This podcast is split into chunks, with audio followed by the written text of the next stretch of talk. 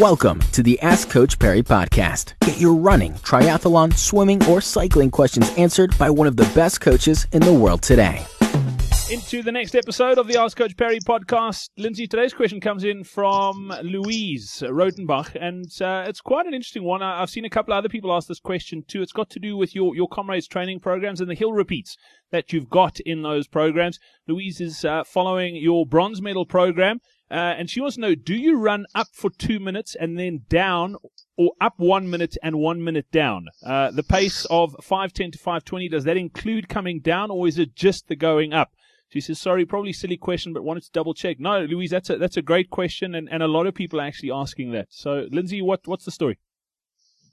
Yeah, so first up, if you don't know the answer to a question, then it's never a silly question. Okay? So it's only a silly question if you know the answer and you ask the question anyway. So, um, good question. And, and lots of people misunderstand it in different ways.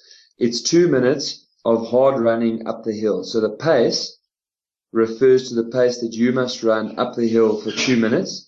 And then you jog slowly down. Don't worry too much about the time coming down, but you don't really want to be much slower than two and a half minutes down because it is downhill. So you sort of resting anyway, just stumbling down the hill. You don't want it to be too close to two minutes either. So a reasonable time down will be in the region of 220 to 230.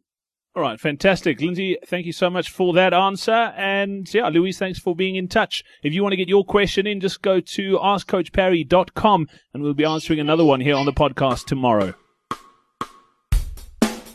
Be sure to subscribe to the Ask Coach Parry podcast on iTunes, follow it on SoundCloud, or listen to it on Stitcher.